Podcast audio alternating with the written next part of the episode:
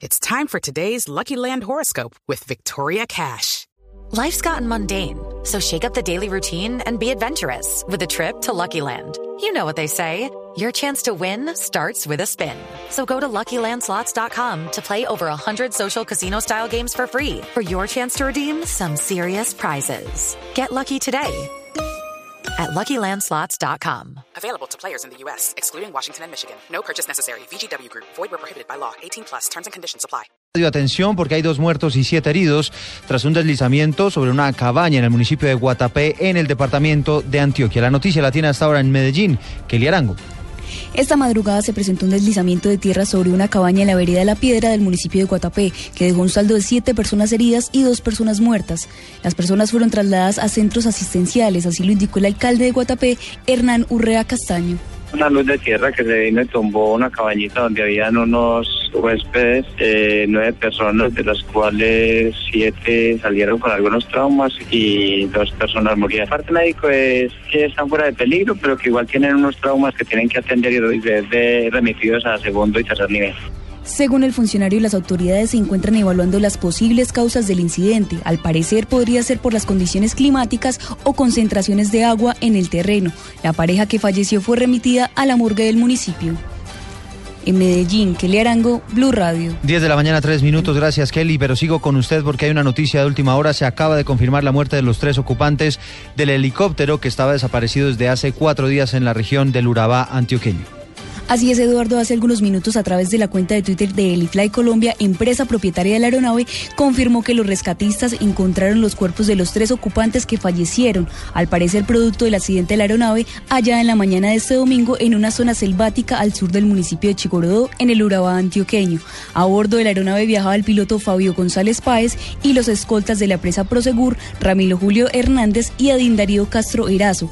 Personas de la Fiscalía de Investigación de Accidentes del Aerocivil están en la zona para determinar las posibles causas del siniestro. En Medellín, Kelly Arango, Blue Radio.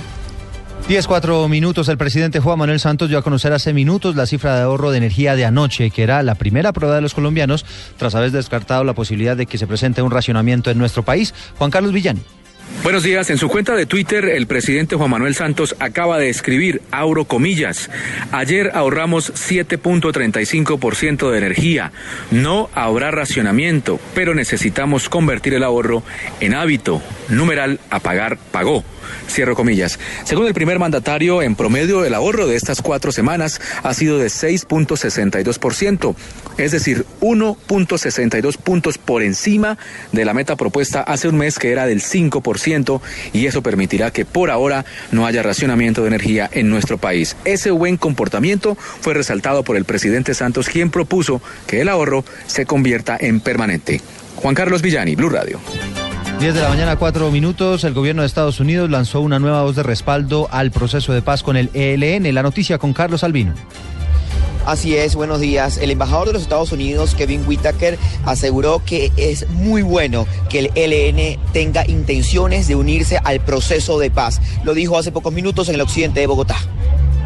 Bueno, es, muy importante, creo yo. Eh, solamente con la paz, una paz duradera e inclusive, que incluye también todos los elementos, se puede lograr los deseos de, de todos los colombianos económicamente, personalmente, socialmente. El embajador también aseguró que están preocupados ante el asesinato de los líderes de derechos humanos en el país, así como de la arremetida que ha hecho en los últimos días los paramilitares en algunas zonas de la nación. Lo importante de eso es investigar y identificar los, los autores y después con el procesamiento judicial. Pueden contar con nosotros en eso, estamos, estamos preocupados por eso.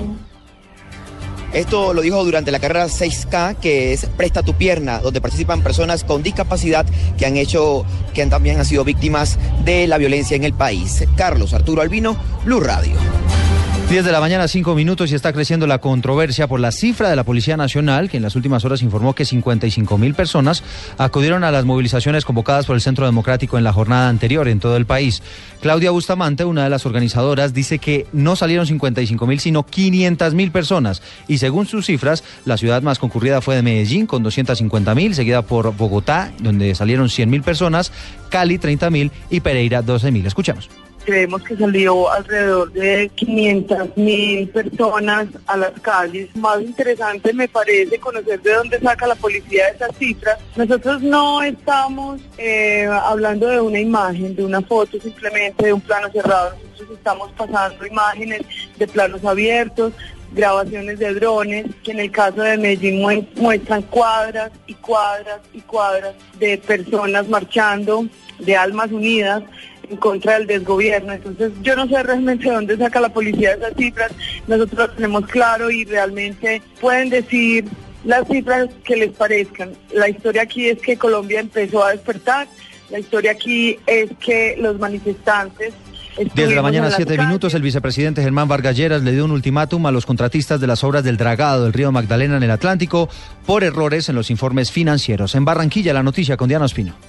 El vicepresidente Germán Vargas señaló que el cierre financiero de las obras de recuperación de la navegabilidad del río Magdalena estaba previsto para el 12 de marzo, pero este no se dio pues la documentación que presentaron no era la adecuada. La documentación que se entregó no es un cierre financiero y así se lo comunicamos el 29 al consorcio encargado de la construcción de esta obra. El plazo que le hemos dado al consorcio para subsanar vence el 11 de mayo. Esperamos que en este lapso de tiempo se subsane la información. Si eso no ocurre, el 11 de junio declararemos el incumplimiento contractual e iniciaremos la caducidad del mismo. Este contrato, según el vicepresidente, ha sido el más grande del país con un presupuesto de 2.5 billones de pesos. Desde Barranquilla, Diana Ospino, Blue Radio.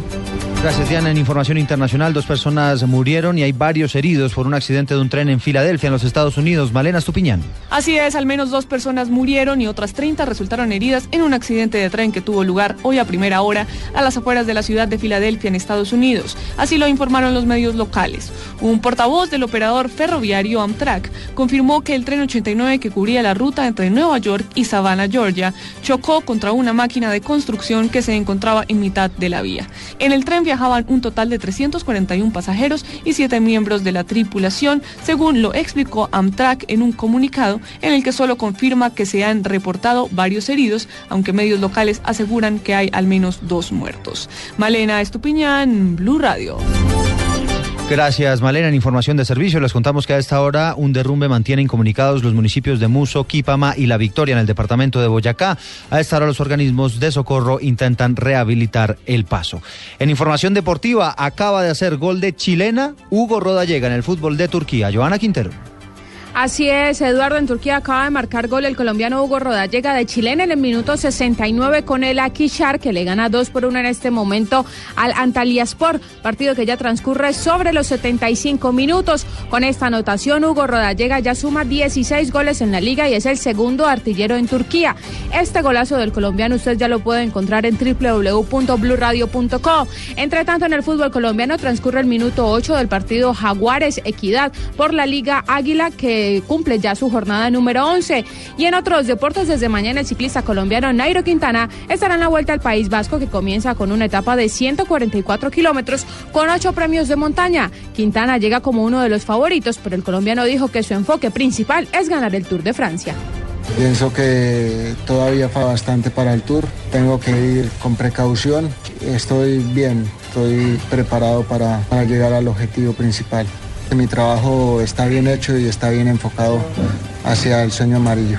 Por Colombia también estarán los escarabajos Sergio Luis Senao, Jonathan Restrepo, Winner Anacona, Darwin Atapuma, Miguel López y Rodrigo Contreras. Joana Quintero, Blue Radio.